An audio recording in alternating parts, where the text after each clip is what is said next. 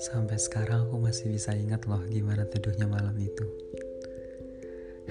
2016 benar-benar jadi tahun yang apa ya?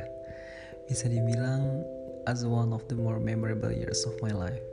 But I'm not really sure why, tapi di tahun itu tuh satu keluarga berpelukan, waktu itu kita nangis. Terharu karena pada akhirnya anak pertama mama masuk universitas. Jadi anak pertama memang tanggung jawabnya besar gak sih? Sempet mikir terbayarkan gak ya perjuangan orang tua aku dengan keterimanya aku di PTN? I don't know anything with certainty but seeing the stars makes me dream.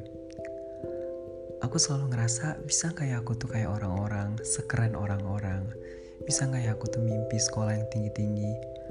But yeah, to catch your dream you have to be brave enough to chase them ya udah kataku nggak perlu takut. Nggak apa-apa aku emang bukan murid paling pinter di kelas. Aku emang kadang selambat itu nerima pelajaran. Then I realize if it scares you terus kapan? Do you guys remember when you were a kid and you got your first bike? I remember being so excited to be able to ride a bike like all of the bigger kids did. It was a symbol of growing older.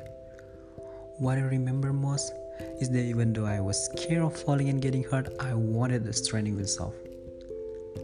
Pokoknya ingat dik, when you are scared, when you are scared, you are thinking about doing something that requires you to be brave. Ya udah itu yang kemudian memotivasi aku untuk melangkah terus.